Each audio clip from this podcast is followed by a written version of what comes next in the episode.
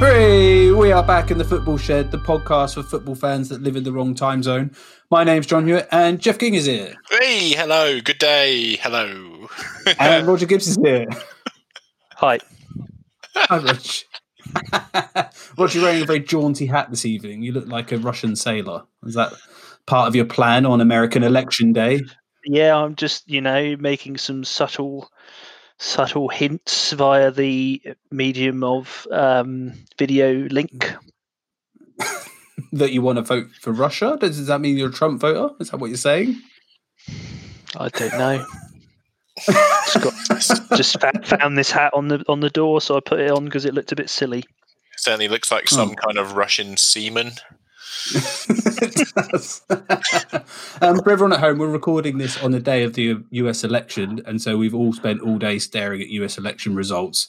And now I hate the world and I'm exhausted. Um, so I'm trying to get myself health into a football brain. So is everyone ready to talk about football? Jeff, did you bring beer ready to get Yeah, yeah, yeah, yeah. But can I just quickly say on the US election that isn't it Yeah. of all of the things that being in Australia is is bad for, it is great for the US election.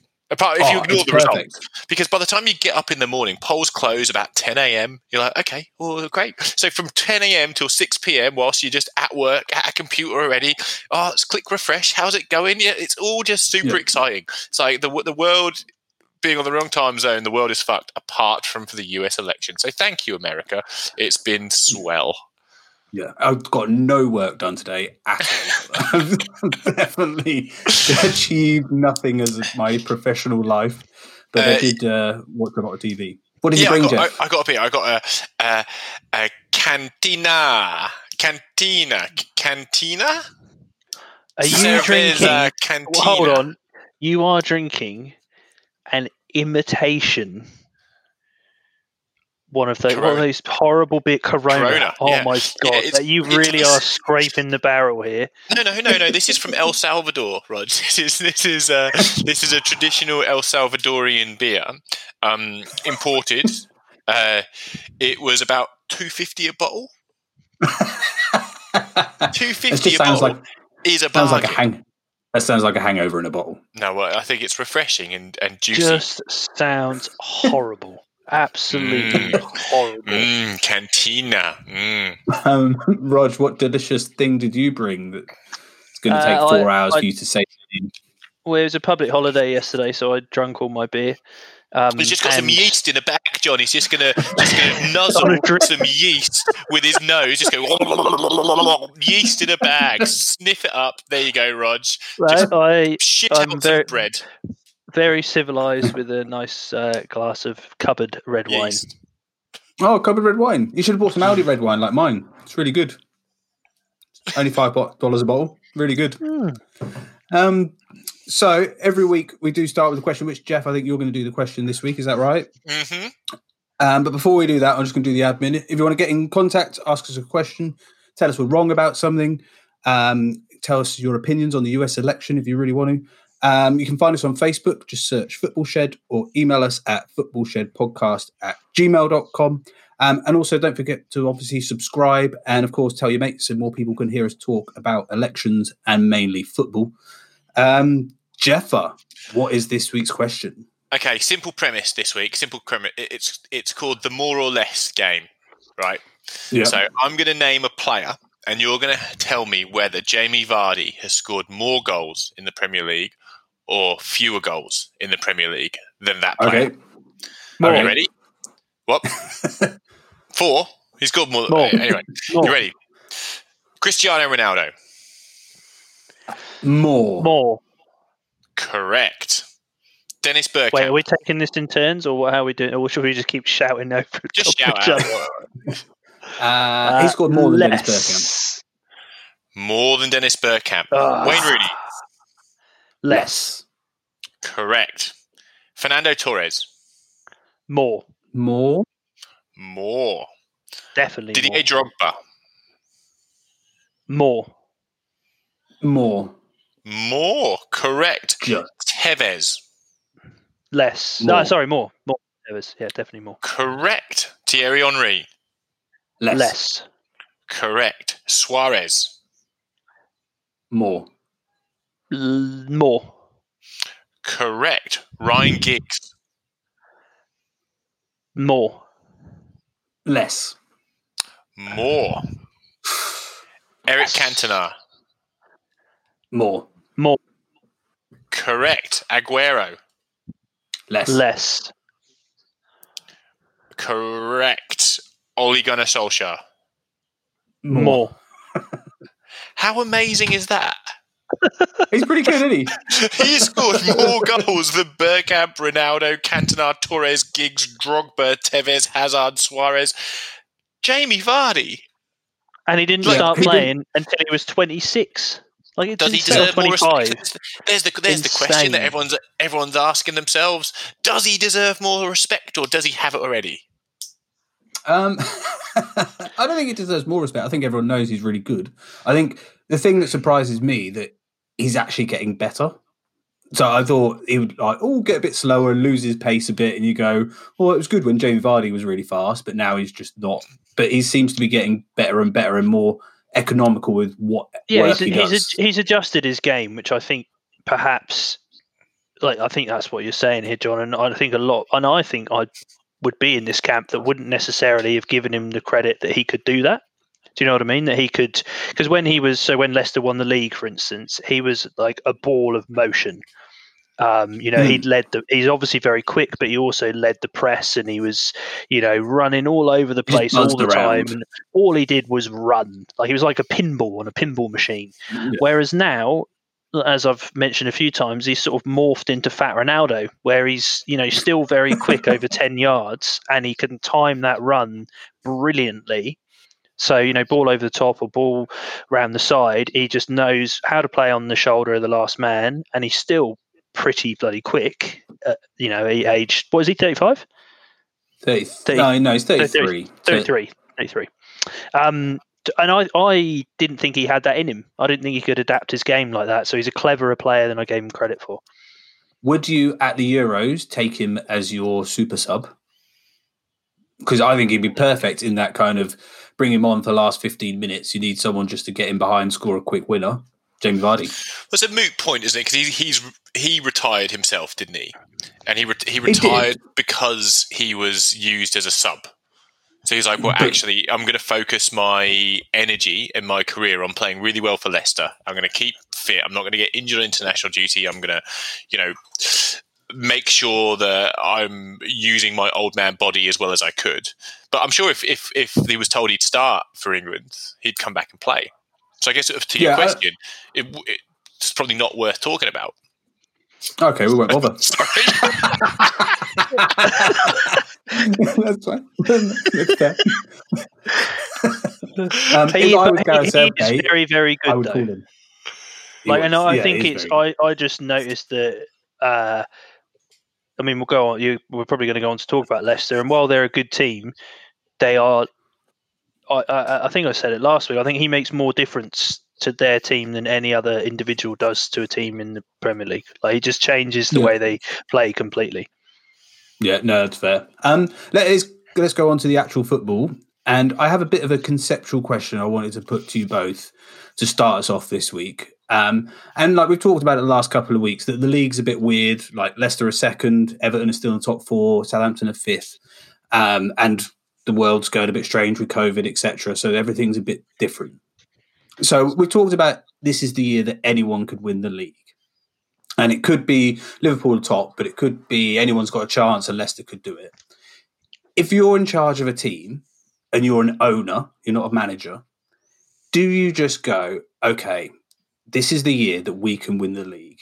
If we're Chelsea, for example, do we just fire Frank Lampard and get a guy in who can sort out our defence and just make sure that we win every game between now and the end of the season 1 0? We win the league and then we fire Big Sam or Tony Pulis, or whoever we get in, and just get in almost someone who will just get you 1 0 wins for the rest of the season so you can win the league? Do you gamble, throw out any philosophy, don't care about all this young player stuff and having a set way of playing? Doesn't matter if it's entertaining because there's no fans there.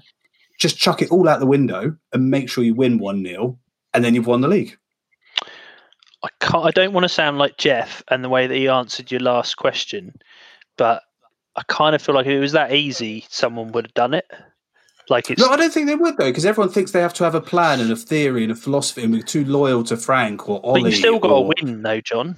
You got to find a way to win a football game, and it's not as easy as just going with with you know George Graham's Arsenal. We're going to win one 0 every week. What's the problem with Chelsea and Man United at the moment? Their defense is crap. They've got Well, the you, best. you some- could argue that Chelsea have turned the corner. I was going to say, is it the four clean sheets in a row? Haven't they got Chelsea in all competitions? You'd argue as soon as they put their new goalkeeper in that Fra- Fat Frank's actually.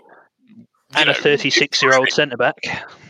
Yeah, so so you Yeah. you you think that he's you know he obviously knows that that's an area that, that he has to improve as a as a coach, and um and not only that, but his defenders are, are still scoring goals. Zouma scored at the weekend, so we got I've, I've ripped on. Are you giving Lampard some credit here? Well, that's the thing. I've, I've got to. I've, I have to because this is this is the specific area that I have given him a kicking on for the last eighteen months. The specific part of the pitch.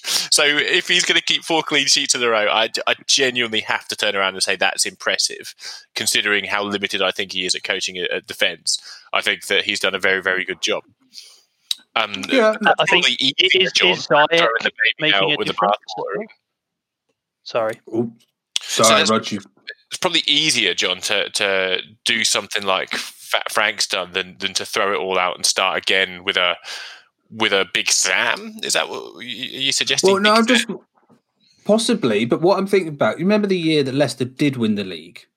Arsenal choked, Spurs choked. Like there was a couple of teams there that should have won it, and if they had a winner in charge, yeah, they would have won it. But they didn't take advantage of doing it, and and I just think there's maybe a few clubs in the league this year that could just gamble right now. We're only seven or eight games in, know that there's no fans in the stadium, and just go, I don't care about how we play. And maybe you don't need to change the manager, but you don't care about how you play, but you just play ugly, defensive, and just get 1 0 wins and you win this league. And I mean, partly I'm thinking Spurs. Spurs, are- Yes, Spurs are perfectly positioned to do exactly that, John. The we spoke about last week that if fans were in the crowd, if fans were in the crowd, if fans were in attendance, if there was a crowd, if fans existed, then Mourinho couldn't get away with doing what he's doing. And Spurs are in form because of it, and because of that, the players will buy into it. They'll stick to their their game plan, even if they win ugly. And uh, you'd argue that that's probably the, a living example of this. Yeah, yeah, true. Um, well, let's go on to the actual football then. And I've, I've kind of put grouped teams together and along this kind of theme of like the outsiders um, and then the possibles and then the teams that are actually probably going to win the league. But outsiders, I wanted to start with Southampton um, because they beat Villa 4 3, having been 4 0 up. Rod, you are back online now, and I feel like we've just got chucked out and it stopped recording, and then we've lost a bit, and then we found a bit. So we'll carry on talking about Southampton. But basically, I was saying that Southampton are really good, and uh, Danny uh, Danny Ings is great. James Ward-Prowse is brilliant, and they could do something. Yeah, it's, as I said, it's hard to it's hard to look at this game without starting at Ward Prowse and his two free kicks, and uh, you know two very been doing different that free for- kicks. Years though. Well, I don't know well. if he's done it for years. He's getting consistent at Does- doing does it. that oh make it no, worse? he's, he's been. just- you no, no, no, no. But that he's like- been a, a very good. Well, it's just the fact he scored two goals this game. Now I know he's going to say, of course, but he has been he he has been one of the best dead ball um, specialists in the league for you know the last two three years. Like is- there, he spent a spell out of the team, obviously. Um, and who was it? Dropped him? Hughes. Who was? Um, Oh, yeah, I think so. Puel, maybe. I can't- doesn't, Yeah, he doesn't know just- anything anyway. Um, but since he came back into the team, he just. It's oh, do you know what I was thinking when I saw it, Jeff? When I saw the free kicks and then, and also the corners, I'm like, maybe that's Burnley's answer. Maybe they sh- they what they should do in the January window is stump up 25 million for Ward Prowse, and that will keep them up because he will just take the best in swinging corners that you you can imagine. I think bad he, more than 25 million at the moment. I, I, I think it's goals like that that change games and change seasons. And he's he's looking consistent. He's looking sharp. Um, and as you, as you say, they've got Danny Ings, and it really is a cliche to say that if a team has a really good striker that's in form, they do well, but they do. And it- Yeah. you- all you, the, the reason why strikers cost so much money is because they just give you results. They forge points, and you have an organised, well-structured, disciplined team, a great striker, and a good set piece taker, and you, you've got a chance. Got a chance against anyone. But and you've got to credit, you know, because Højbjerg um, obviously left, and he was one of their, you know, main players. So I think that was potentially a big loss for them, particularly since he's gone on and done well at Spurs. But I think also we all. I'm kind of feeling a bit vindicated here because we all thought that Southampton would go all right this year, and I think we quite like the Rabbit Hutch. Um, Mm. And perhaps was it week one, and they lost against Newcastle? Yeah, they had, Maybe they had the really I- high line, and everyone went, "Oh, you're dumb. You don't know what you're doing." Yeah, and they got tonked by Spurs, and I think then you know a lot of the media and things were, were perhaps questioning them again a bit. But I, you know, it, for instance, in that Spurs game, I think we saw Southampton play really, really good football. They just got caught out by Harry Kane and Son doing what they've been doing a lot this year, um, and so I think I kind of feel like uh, the Southampton's position is reflective of you know of their performance. Like they there's some games where they perhaps didn't get the reward that they that they could have. And i mean i i've really i've really enjoyed watching them this year Can so I, far Some kind of tip of the hat to Villa though in this game? And I, and I know Southampton scored four goals and they, and they look great, and the they'll get the headlines. But Villa did score three late goals. They got back into this game. They had 19 shots versus Southampton's nine, um, 10 shots on target versus Southampton's four. Southampton only had four shots on target and they scored four goals. Villa had them on possession. They had them on passing accuracy. Yeah, statistically, Villa were the better side in this game. Of course, we, we've spoken about it. We all enjoyed watching Southampton there, and and I enjoy the way Southampton play football. But Villa definitely weren't schmucks in this. They didn't I was going to say, do you think with Villa having lost two in a row now after the seven-two win over Liverpool, is this a just a hiccup and they're going to be fine, or have they got found out a little bit, or have they just been unlucky? Well it's Nobody funny knows. well well we we had them we all had them going down or certainly you and me did john Yeah, I did. and then i think in hindsight over a larger sample size and them sorting out their defense at the back end of last year which we've spoken about that's you know that was the critical aspect of them staying up was essentially they went from just having Jack Grealish to having Jack Grealish and stop conceding so many goals. And Yeah. so I think this this isn't just a you know first seven games of the season or six games of the season. It's a bit more than that. And and as Jeff said, I think they deserve some credit for getting back into this game. And I think they are um, they've made some good signings and they're a more rounded team than they were last year. And I, I I'm willing to admit I was wrong on this. I think I mean it's very easy to get sucked back into the mire in the Premier League, but from what I've seen of them this year, I think they'll be fine. Um, going on to, um, I was just looking at who Villa play next week. They play Arsenal away next week. We'll be interested to see how they get on against Arsenal. Um, one of the other outsiders for the league, Leicester, um, they beat Leeds 4 1 away from home. Now, I do think this score of 4 1 is a bit over the top for Leicester. It wasn't a 4 1 result, and Leeds were very good.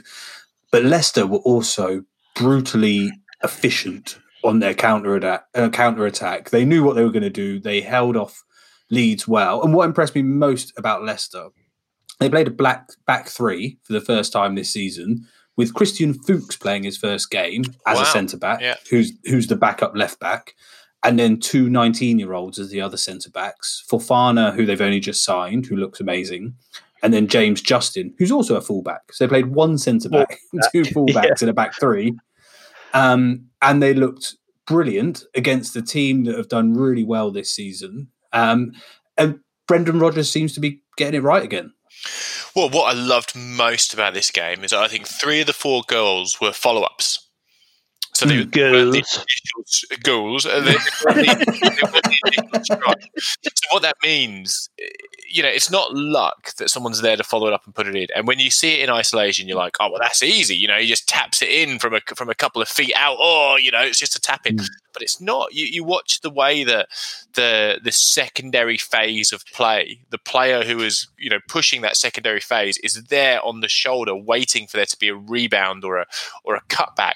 It's a, it was a follow up on the counter attack. It's almost like what Wolves did so well last year. It's that kind of oh, that overlapping counter attack and being ready to to pounce, and and that means that that's that's a really interesting sign because it means that everyone is buying into the system because they're mm. doing it without rewards. You know, usually if you're the person who follows up or if you're the you're the person who wants to get into that bit of space, you're not going to get the chance, you're not going to get the goal. You just, you know, you know that you just busting a gut to get somewhere that was never going to be known to anyone but you and your manager. But they're all doing it. And not only that, but it's now an example of it working, which means they'll buy into the system even more. And you know that Brendan Rodgers is a very good tactician. And, it, and if he mm. has a bunch of players who are young and influenceable, who buy into the way he plays football, and you can go away and, and beat Leeds 4 1, I think excellent. I also think that it's very mm. smart for Brendan. Sorry, I'll, I'll, go on the last bit about this game. I think it's very yeah. smart for Brendan Rodgers to try a new tactic in a game against Bielsa because you know yeah. that in the week Bielsa trains first team mm. against second team, and the second team plays the predicted strategy of the team that you're playing on the following weekend. So all week, very good point. Training against a flat back four. So suddenly going into that Leeds game, uh, that uh, you know with a yeah. three at the back that you've never done before will absolutely f- throw the game plan of Leeds United, and then they'll have to rely on individual skill. And when you look at Bamford's miss in the first half, just like we said, you know they are greater than some of the parts. However, sometimes mm. their parts are not good enough. I think that's what did Leeds over. Um, and with Leicester, like Brendan Rodgers is really smart and a very good coach. But do you think that he has a bit of a problem? We saw it with Liverpool; they faded towards the end of the season. Leicester faded last year, and they've started great again. They've started better than they did when they won the league in 2015. Um, is he got a problem that he kind of goes out too hard and he's not going to keep it going, or have he got the squad depth this time to actually keep it going? Well, I think one thing I'd say there in the back end of last year, they had some key injuries, and we kind of saw it coming. Like in, mm. Ndidi immediately sp- springs to mind, and I think a massive thing this year has been Ndidi has has been injured again and hasn't been playing, but Mendy has been great, and yeah. I think they've signed well. You mentioned Fofana, you know, um, Soyuncu has been uh, injured, who also had a really good yep. year last year. Jonny Evans hasn't been playing much. Uh, you know, Pereira was arguably the best right back in the season uh, in the league last year before he got injured. Um, and you know the new guy from Atalanta, um, Castagna, has been really yeah, good. Castagna, and yeah. so I sort of I I feel like you know credit Rodgers, but I think also credit Leicester in that they perhaps. I mean, some of it's internal. Mendy was there last year, but he just looks like he's playing better football. But um, you know, I think in some of those other positions they've strengthened a bit. I still think the big one is it's for me. It's still Vardy or Vardy or bust. No Vardy, no win. Yeah, when he hasn't played, they just don't look the same team. I did love as well because they had um, their new winger as well, Under the Turkish guy, and his little assist for the last oh, yeah, goal. Yeah, so good. Was it a dink or was he going? Was that a shot? Well, I, I, no, I, I have heard people say that he was actually he's going for a shot and he miskicked it. Because it looks uh, a little I'm, like gonna, I'm, I'm going to give him credit here. I think he, I think it was square enough that he meant it as a pass.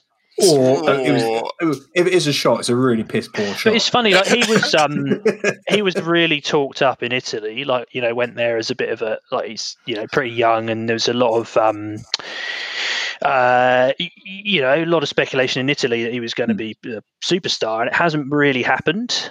Um, but he's clearly got you know a bit of ability. So I think you know for Leicester, I don't know if there is a paid loan or whether it's you know just a straight up loan with an option to buy. But I mean, they're not really losing anything by signing someone mm. like that. And he's already got a couple of assists, and he gives them something a little bit different than they've got. So you know, well, I think you know that could prove to be a pretty shrewd signing. Um, the last team I wanted to talk about in the uh, outsiders for the league is Wolves um, who beat Crystal Palace 2 0. Now, I don't really want to talk about Wolves for long because just seeing Jeff's face now perfectly exemplifies why Wolves are boring as all hell. It's so Um, shit. Wolves, what's happened?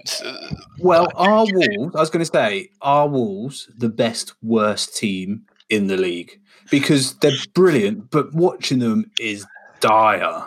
I watched I watched this game and it was so horrible. It's such a horrible performance. They, they it's it's like it's it's just so hard because when they, when they first, I, how can I struggle with this? Like, like you look, look at my faces because I'm struggling because when they first got promoted, they played a type of football that I loved, absolutely loved, and I'm not sure whether it's personal preference or whether they've matured or whether you know European competition has meant that they've stretched their squad and they've got to be more pragmatic or save their legs or you know I can hear all of these arguments and think yes I get it but when I watch them it's miserable it's miserable Mm. football and they really they put a lot of effort into taking the sting out of a game and you know we've I say this every Yeah, year You, football you, you're right, Jeff. you know?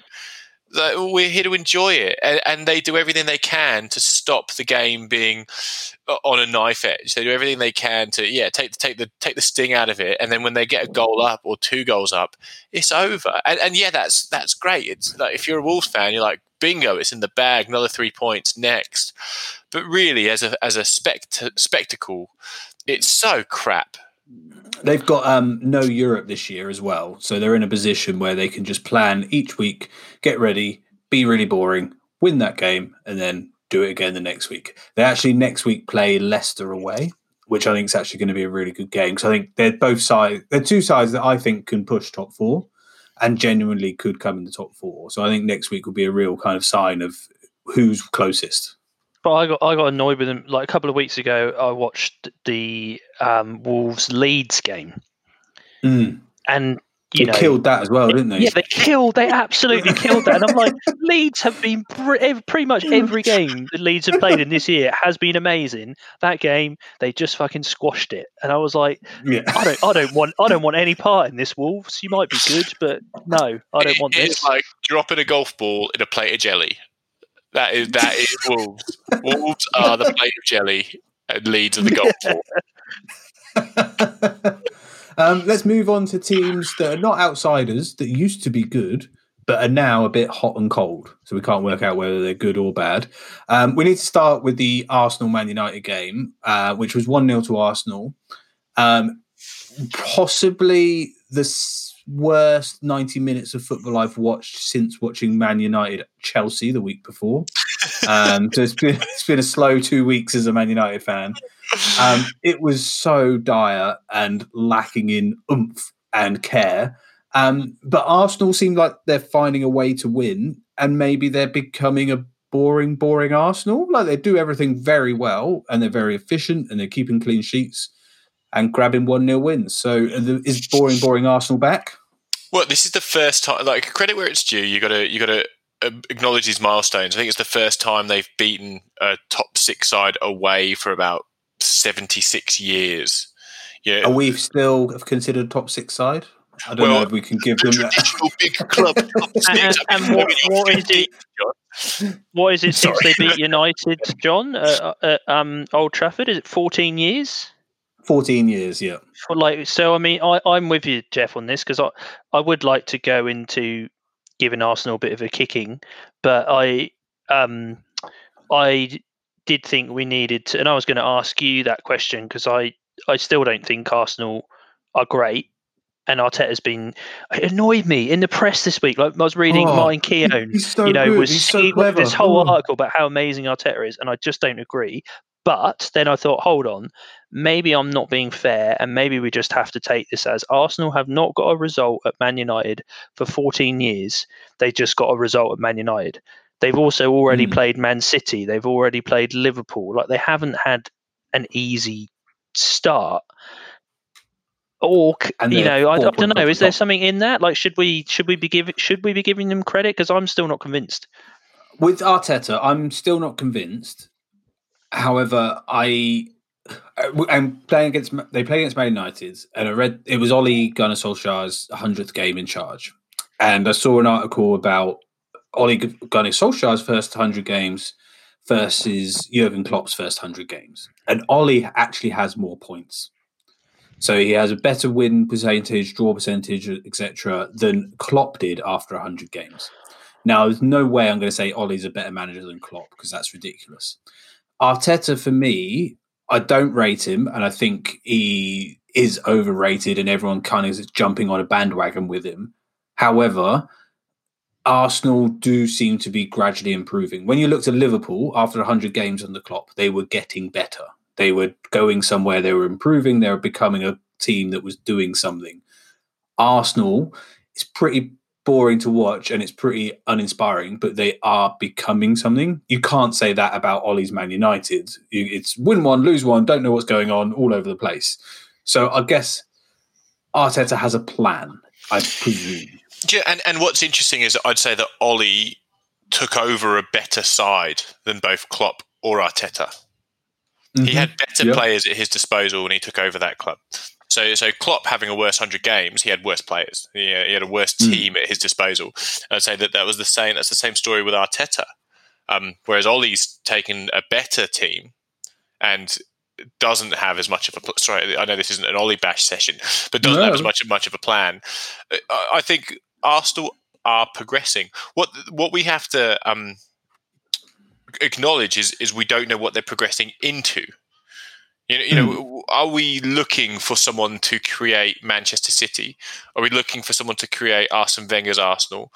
I, I don't know because I, I see that they're making progress. I see that they're getting results, and I see that they're looking a bit more fluid. But is the pinnacle of what Arteta is looking to produce the what you know the Arsenal way, the DNA, the kind of you know the seven, 71 touch passes before a, a side foot finish in the bottom corner by Aaron Ramsey. Like, like, what, are we looking for that? Is that the goal? And if that's the goal, are we misjudging him? I don't, that's a very good point because at Klopp we knew what Dortmund played like, and so we knew what Klopp was going to bring, and he brings rock and roll football or heavy metal football. Yeah, yeah.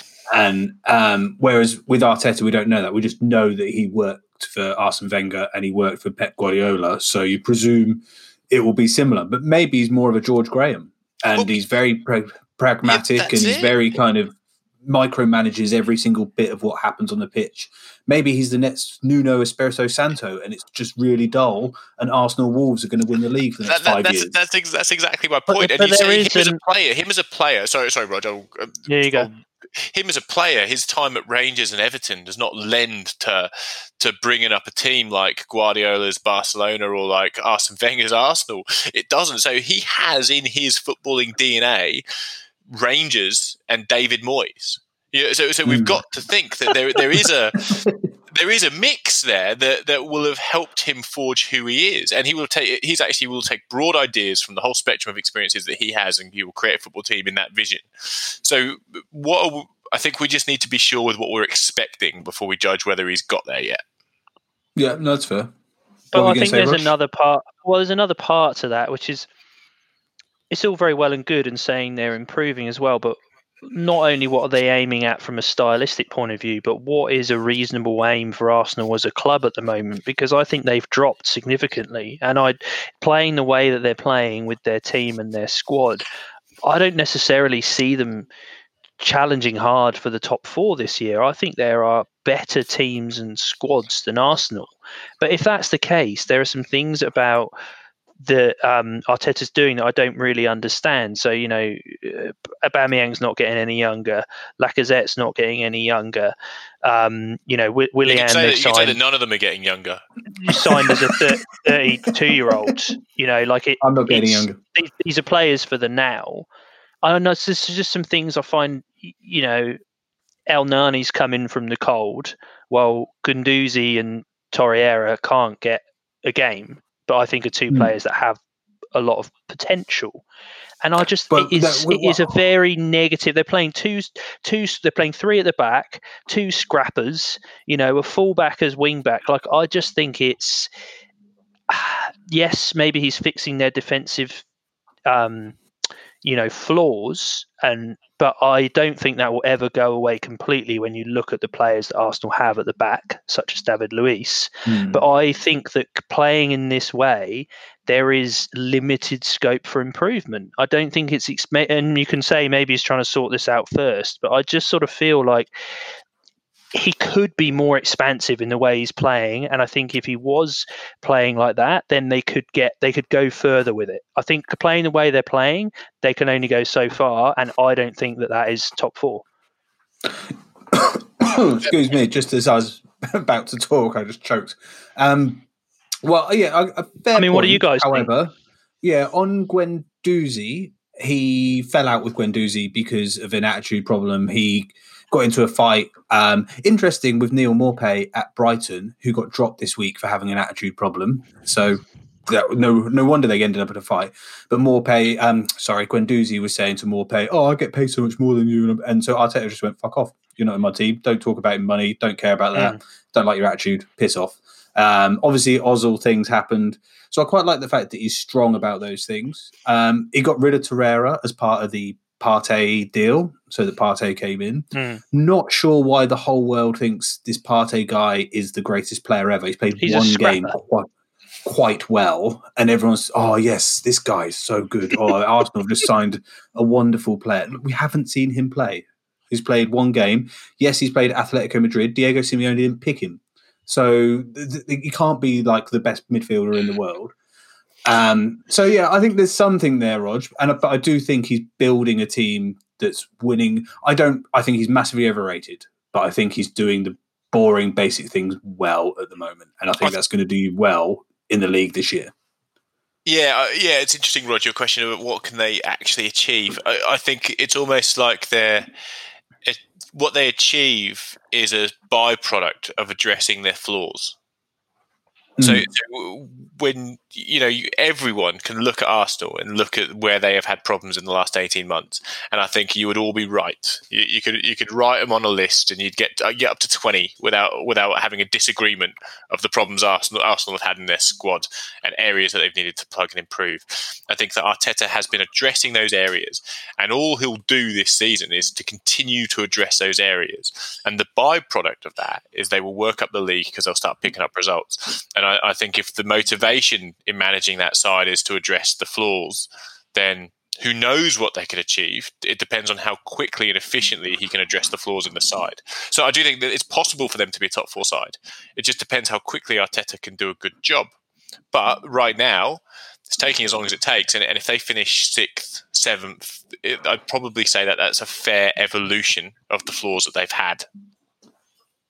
Um, talking of teams, we're not sure how far they can go, and still on the teams that used to be good, but not sure if they're good or bad right now.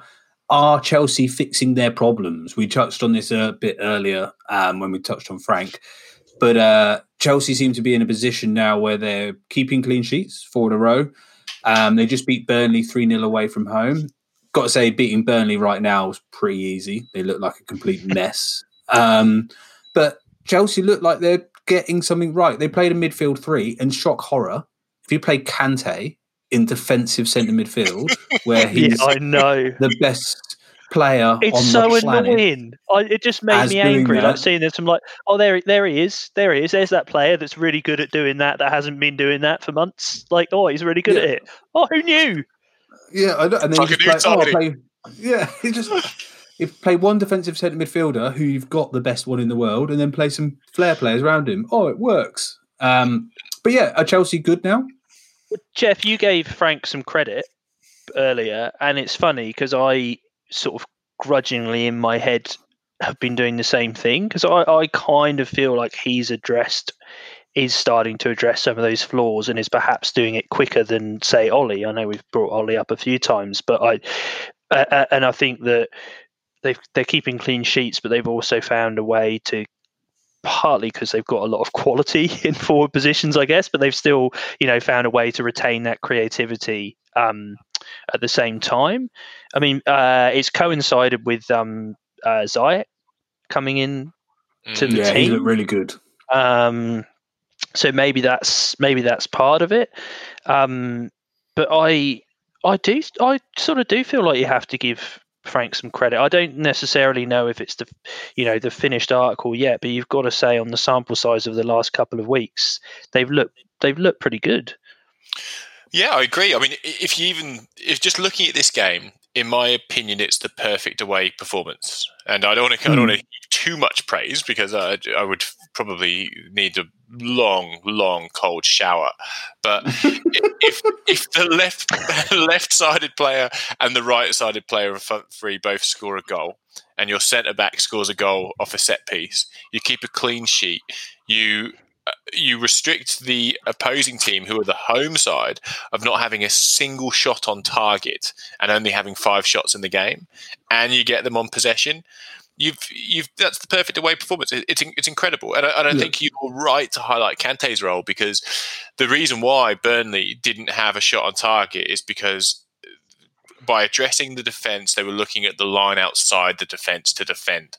And that's what Chelsea have not been doing. They've been exposing. I mean, we spoke about it for ages. Like, like individual errors in Chelsea's defence are, are symptomatic of being put under one-on-one pressure so relentlessly mm. through games. Adding Kante to that position means that they've actually got a shield, so that they're not under that kind of pressure. They've got they've got a backup, you know, and that makes all the difference. And that restricts the opponent to shots on target.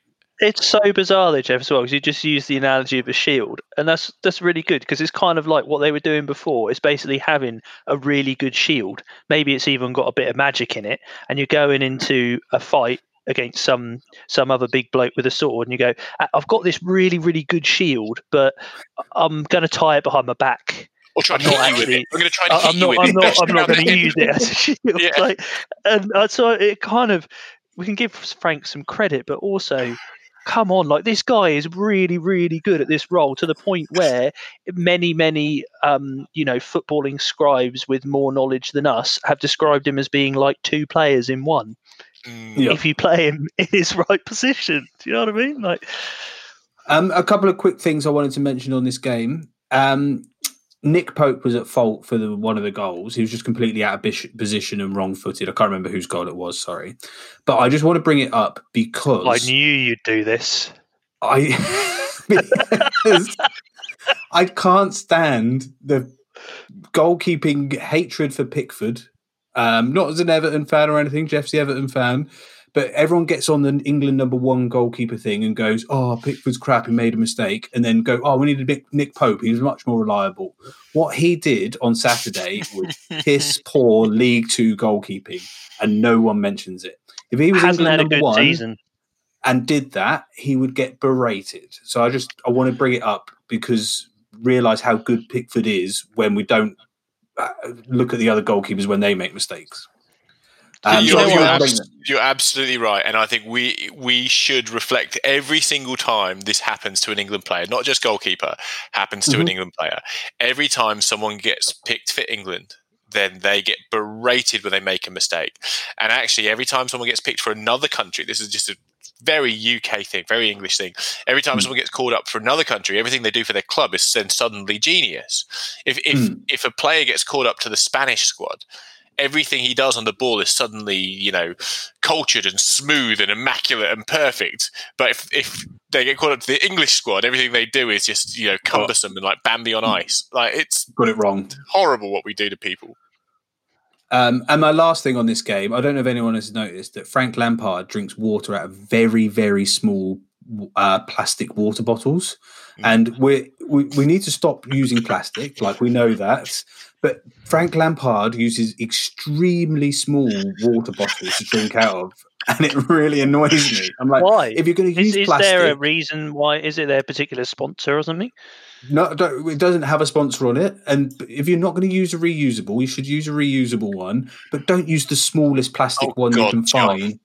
No, it's just, really, no. no, no. I'm with. I'm kind of with John on this. That is really odd. I would like John a some a special investigative report into this as to why Frank eye, uses small bottles. Keep an eye out for Frank Lampard and his small water bottle. You should, you um, should do a GoFundMe page to get him a keep cup. yes, I will. I will send him one with a big Man United logo on the side.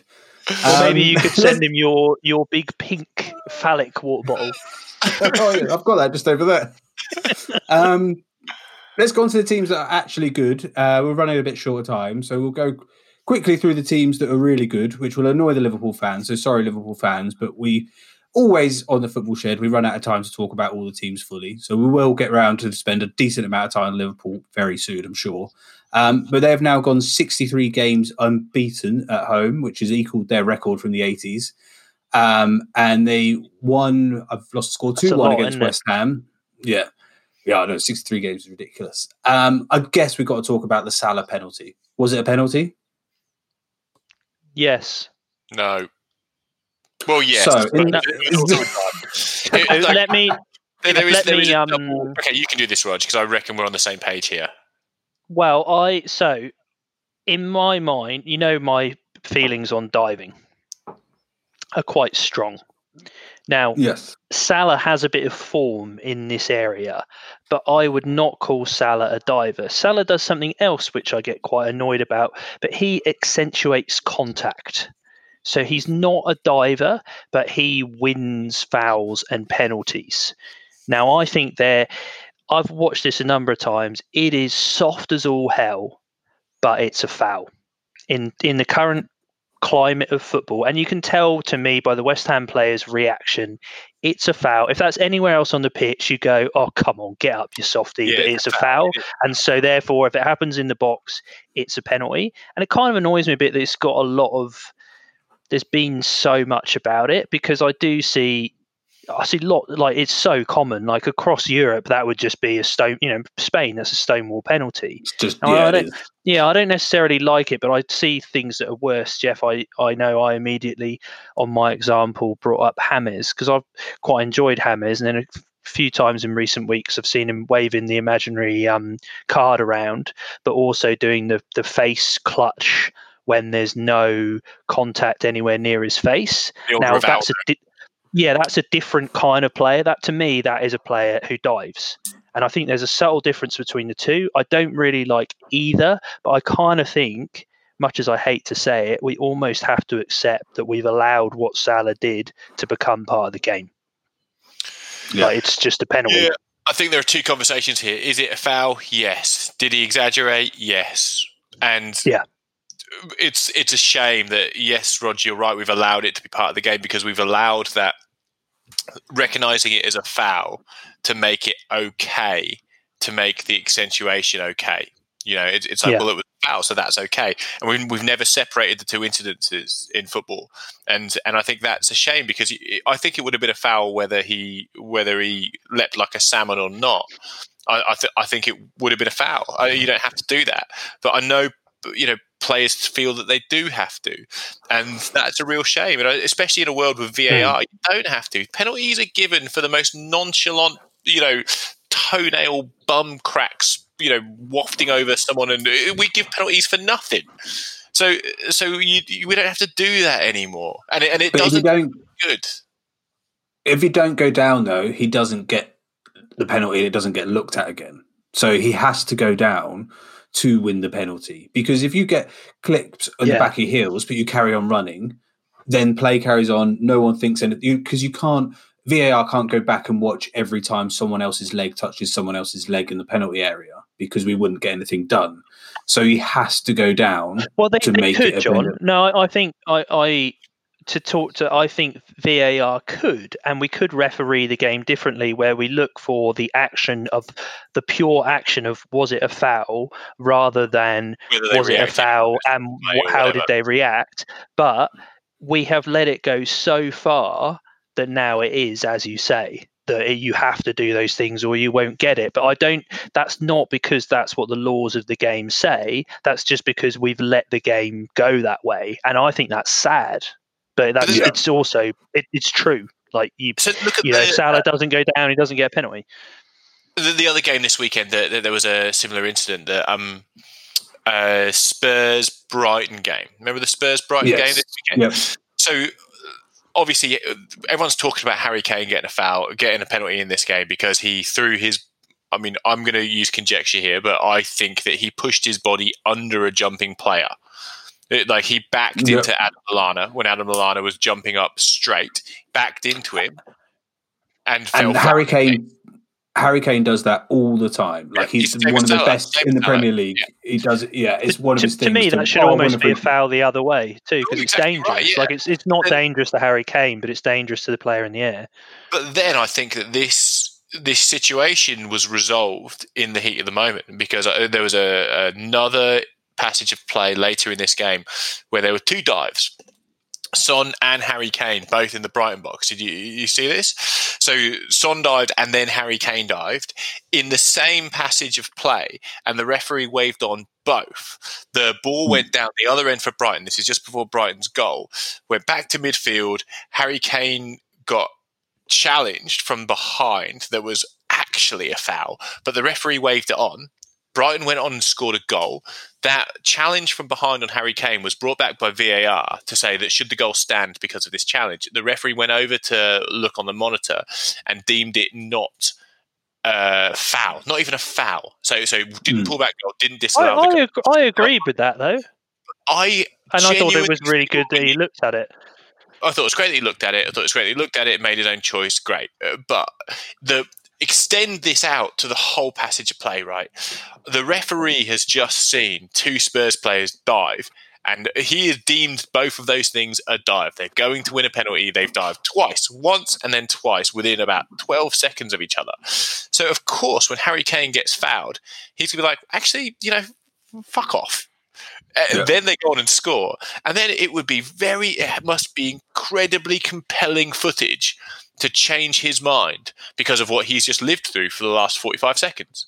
He's gone through. He's lived through that whole passage of play, and he's formed his judgment. He went over and he saw it on the screen. He's gone. That is not compelling enough for me to know exactly what's happened in my life.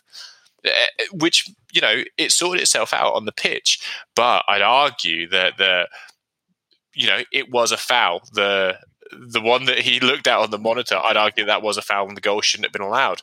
If that is still the rule, sorry, I know that it's, there is a rule in VAR whether it's a phase of play, first phase or second play, phase of play. I don't need to go back and look at whether it was first or second phase. No, I in think that. he th- he thought it was not a foul, which I agree with because he got the ball, and I think he got the ball. He did. before He got the play. He got the ball, and then he got the player.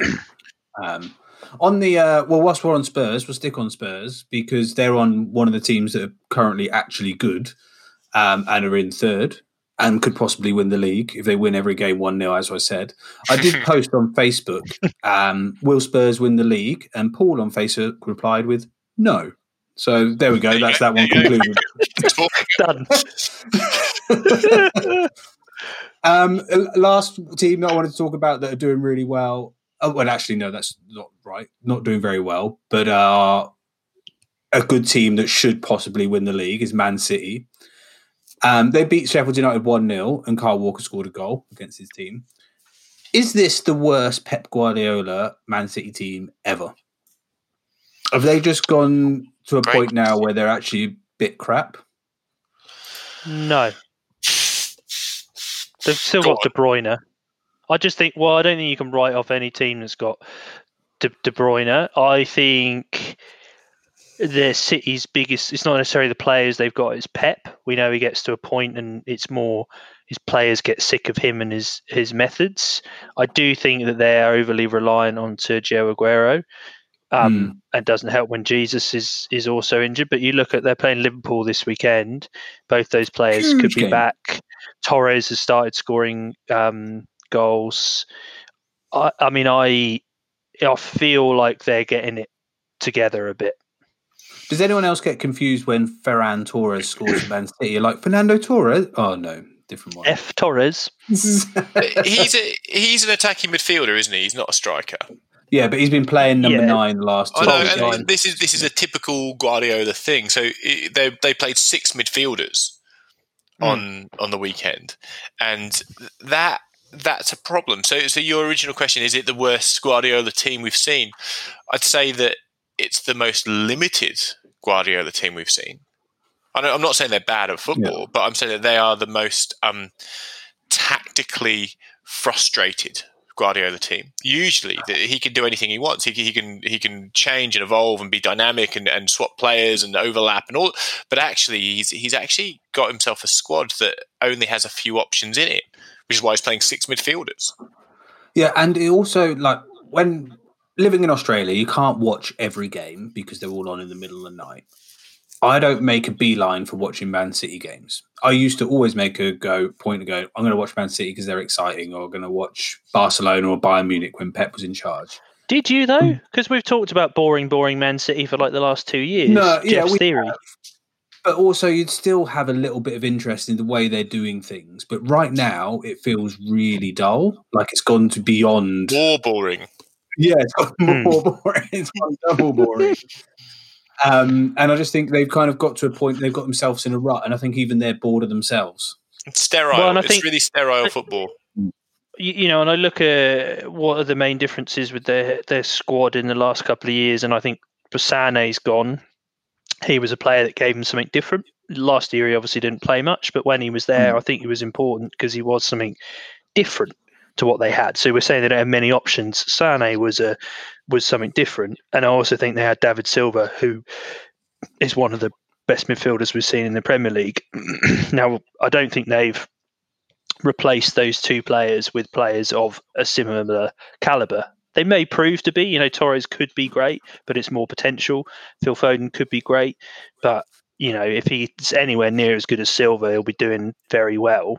So I Yeah. think, I I mean, are they weaker than last season?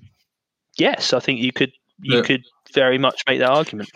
If Phil Foden is so great, like everyone bangs on about, and you're going to play six midfielders, why isn't he one of them? Well, he, he has been playing. To be fair, Yeah, and he played in the Champions League this morning.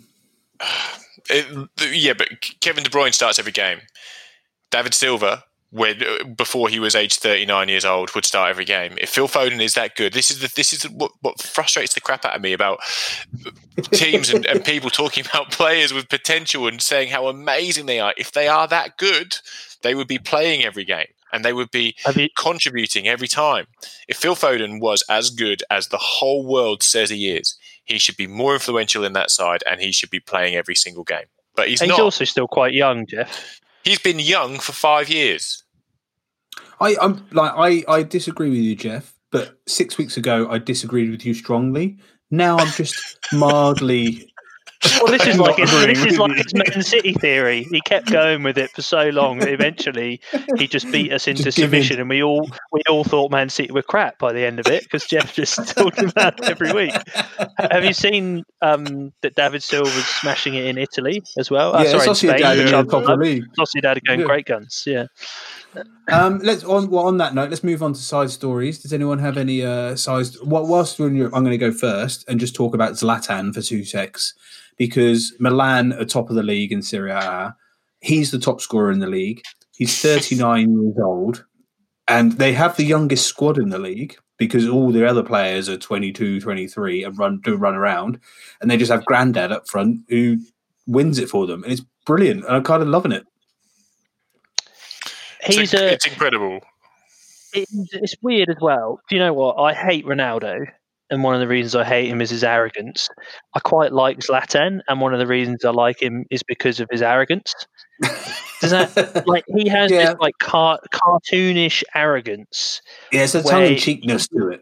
Yeah, it's like is he actually taking himself seriously? And he posted lots of stuff after his goal. By the way, a lot of stuff's been spoken about after his overhead kick winner um, at the Terrible goal. weekend. Terrible, and It just fell like, over. well, and my immediate reaction to this goal is at what point do you not worry about dangerous play? Because he nearly destroyed the guy's face and his foot was so high, but because it's an overhead kick and a goal, it's kind of like, oh, I've mind. always thought that about overhead kicks. Always thought about Yeah. Why, why aren't they banned? I'd, I'd like to talk to our, our referee mates about that. Like, at what point Yeah. is it? Does it go from spectacular to dangerous? yeah, Yes. if you miss the ball, I suppose. But yeah, I, no, John, I'm with you. I, I love it, and I kind of love, uh, I love Zlatan, which is like I just he's ridiculous. Um, one, one from me. Do you remember we um, spent a bit of time talking about the new rules with penalty kicks and goalkeepers coming off their line? Yes. Yeah. I'll, I'll bring you back to a conversation we had. Uh, about whether it would be good or bad for certain players, and and and I remember there was quite a lot of talk about Jorginho, talking about players who do the kind of Pogba, Ah, yes. Run up to say that you know jump. because yeah they, they do the jump to stall to look at the keeper. Now Jorginho had a phenomenal penalty record, didn't he? He was the best, one of Hmm. the best penalty takers in the world. You see, he's just missed another one in the Champions League this week No. Hmm. just missed another one. And I think it was only a month ago that we were saying players like Jorginho are going to really suffer because their whole technique is waiting for a goalkeeper and then picking the other way and being able to react quick enough. And when the goalkeeper has to stay on his line the whole time, players like Jorginho just have a soft medicore penalty. And that's what Yeah, he's been left just with. Yeah. Oh, good. So keep your eye on it. And he, doesn't play in defensive midfield for uh, Chelsea anymore either. It's all going wrong for It's all going wrong. Sorry, George. Um, I just wanted to bring up the fact that Sergio Ramos has scored 100 goals for Real Madrid, which is ridiculous. It's a lot Um, of goals. In, he's played 659 games, scored 100 goals, so one every six and a half games. It's pretty good as a centre back, isn't it? Mm. Um, it's phenomenal. Yeah. He's, he's, a, he's a machine. Still not sure I like the guy, but he's he's very No. good at football. 55 of those goals with his head. Wow. Yeah, which is amazing. Um, any other side stories before we go on to Endgame? No, I had a great damning stat about Liverpool, but I'll save that till when it's really, really relevant. Just save that one in your back pocket, Jeff. Just something to look forward to. Um, right, Endgame. So I won last week. Um, I think by default because Rog fucked up. Um, so that means I'm on three points. Jeff is also on three points, and Rog is on two points. Oh no! Um, oh, Roger's just done something wrong. You just lost your pen. No, no. Oh no, as in I'm losing. Oh yeah, you're crap at this, Rog. An exclamation. Um, this week's game, uh, Arsenal play Aston Villa in the league this week. Now, Arsenal played Aston Villa in an FA Cup final in 2015, and Arsenal won 4 0. 2015. Come on. It's What, my bloody five years- my black hole. Arsene Wenger was manager of Arsenal. They had won the FA Cup the year before, and they won it this year. They beat Hull the year before. Aston Villa were married, uh, married, managed by a certain Tim Sherwood, um, who had one year in charge of Villa, and it all went a bit wrong. Sorry, was it Aston Villa's last year? Was that? Uh, no, I don't think so. I think he had What another year score? or two. It was 4 0 to Arsenal. Um, there was 89,283 people at Wembley. Jonathan Moss was the referee. Rog, you lost last week, so you can go first. Um, 2015. Definitely Not- a bit of a blank this time. Not Dennis Bergkamp. Uh, Koscielny. Uh, Koscielny started, he's correct. Uh, Mertesacker. Mertesacker started, that is correct. Um, Aaron Ramsey. Correct. Ozil. Correct. Um, Four for four so far. Good start. Don't fuck it up, Rog.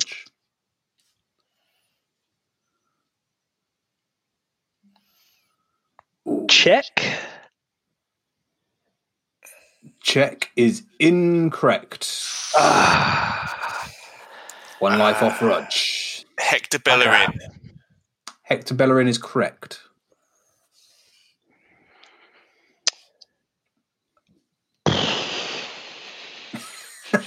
Good exhale, Rog. Yeah, I this honestly, I am completely blank. Villa in 2015 under Tim Sherwood. Villa. Don't try and think too hard. Just, just trust yourself. Just go with your. No, thought. it's the bit. It's that time, John. 2015 is my complete. Is it season 2015-16 or 14-15? 14, 14, 15. 15, but that definitely makes no difference to your thinking.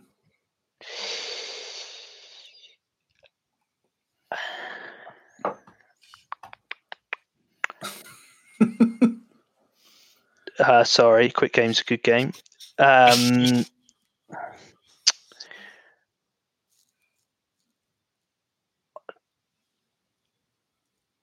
Oh, come on, Rog. Just, Come on, like, Rog. Come on.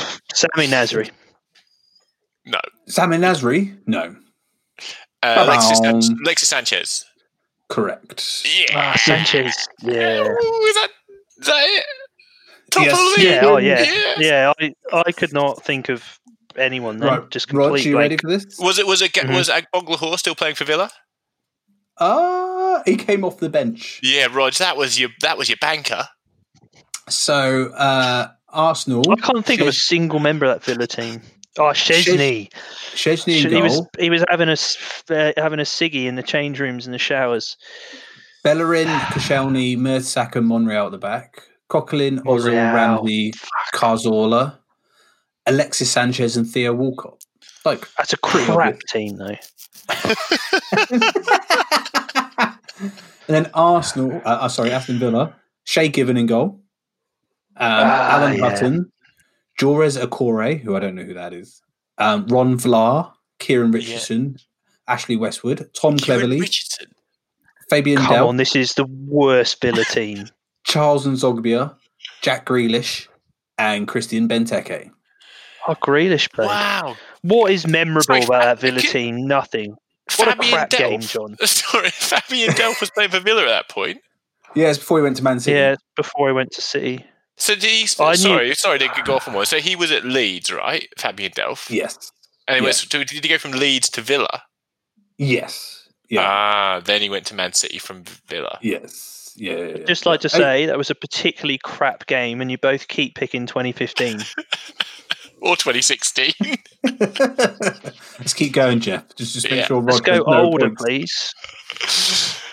Well, I thought that was quite a good one. FA Cup I final. mean, I everyone love knows it. the FA Cup Yeah. final. No, Yeah, that Villa yeah, team is so bad, John. That was never going to go far. Like, so you'd argue that Tim Sherwood is an excellent manager to get them to the final. Yeah, exactly. Brilliant. And Ron Vlaar didn't he? played there for 10 Didn't years. he uh, rip his gilet off at some point in that run? Probably. um, right, we're all done. Has anyone got anything before we go? No, great to be back No. in the shed. We might be back in person next week. New, Yes. all of the restrictions, etc., Yes, etc. quite possibly we'll be in person. Yeah. It'll be exciting. Wow. Get your Although I'm not mics sure how out. to. Yeah, we have to get our mics out and talk in person. I'm not sure if I'm comfortable doing that. Yeah. We'll do it online. Uh, Socially distanced. Thanks for listening, everyone. Uh, we will be back next week, either here or in person. Um, don't forget, if you want to get in contact, ask us questions, or tell us we're wrong about something, just find us on Facebook or shoot us an email at footballshedpodcast at gmail.com. Bye, everybody. Bye bye. See ya. right. you sound so miserable, Rog. Rog. Bye. I hate you. Game's fucking rigged.